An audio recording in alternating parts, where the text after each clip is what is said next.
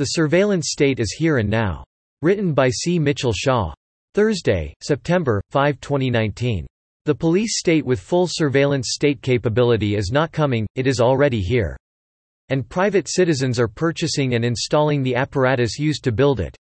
Amazon-owned Ring, which sells video doorbells and other security cameras, announced last week that it has partnered with more than 400 police departments across the United States to create the Neighbors Active Law Enforcement Map using the video feeds from doorbells bought, paid for, and installed by private citizens. Ring operates a portal that allows police departments access to the video stream from innumerable Ring doorbells, which are outfitted with cameras to allow users to see who is there before answering the door. The devices are part of the Internet of Things and are always connected to the Internet. The IoT is a network of loosely connected smart devices that are able to connect to the Internet to upload and download data. The selling point is that you can check your video feed remotely and even use the playback feature to watch past events. Had your garden gnome stolen from your front porch? Rewind, and see which of those pesky neighbor kids is the prankster.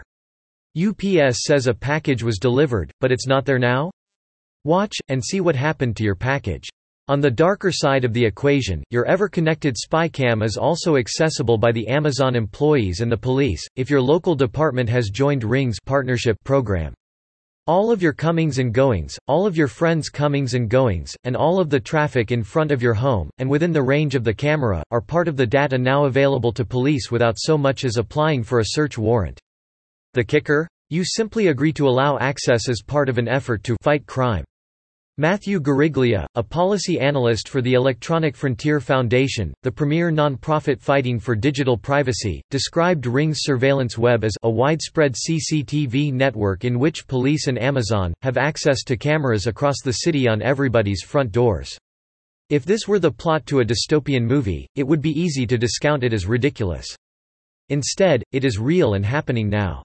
In making its announcement of the program, Ring publicized a list of the 405 police departments currently using the Neighbors portal, which is part of an application made available to police. This writer would like to say that he is fully supportive of police departments and officers and the work they do to keep peace in our cities and neighborhoods. Having said that, tyrannical, draconian measures can never be justified. Sacrificing basic liberty to purchase some degree of security is always a bad bargain.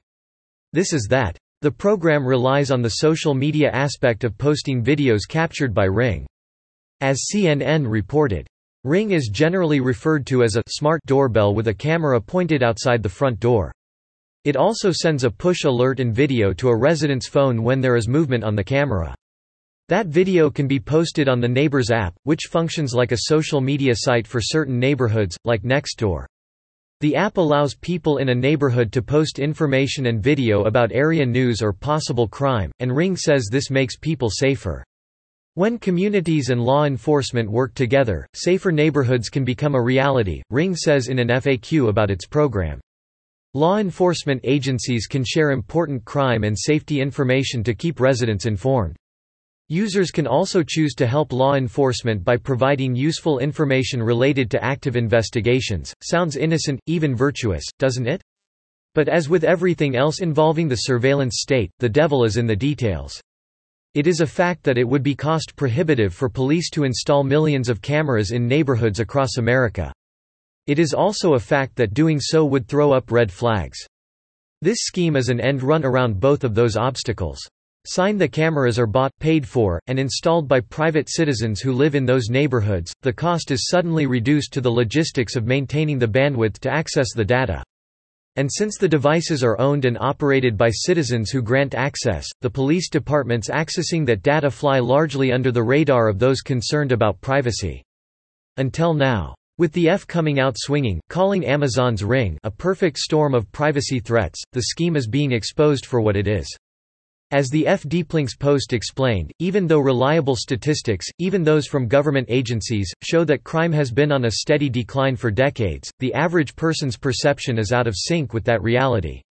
Furthermore, Ring works by sending notifications to a person's phone every time the doorbell rings or motion near the door is detected.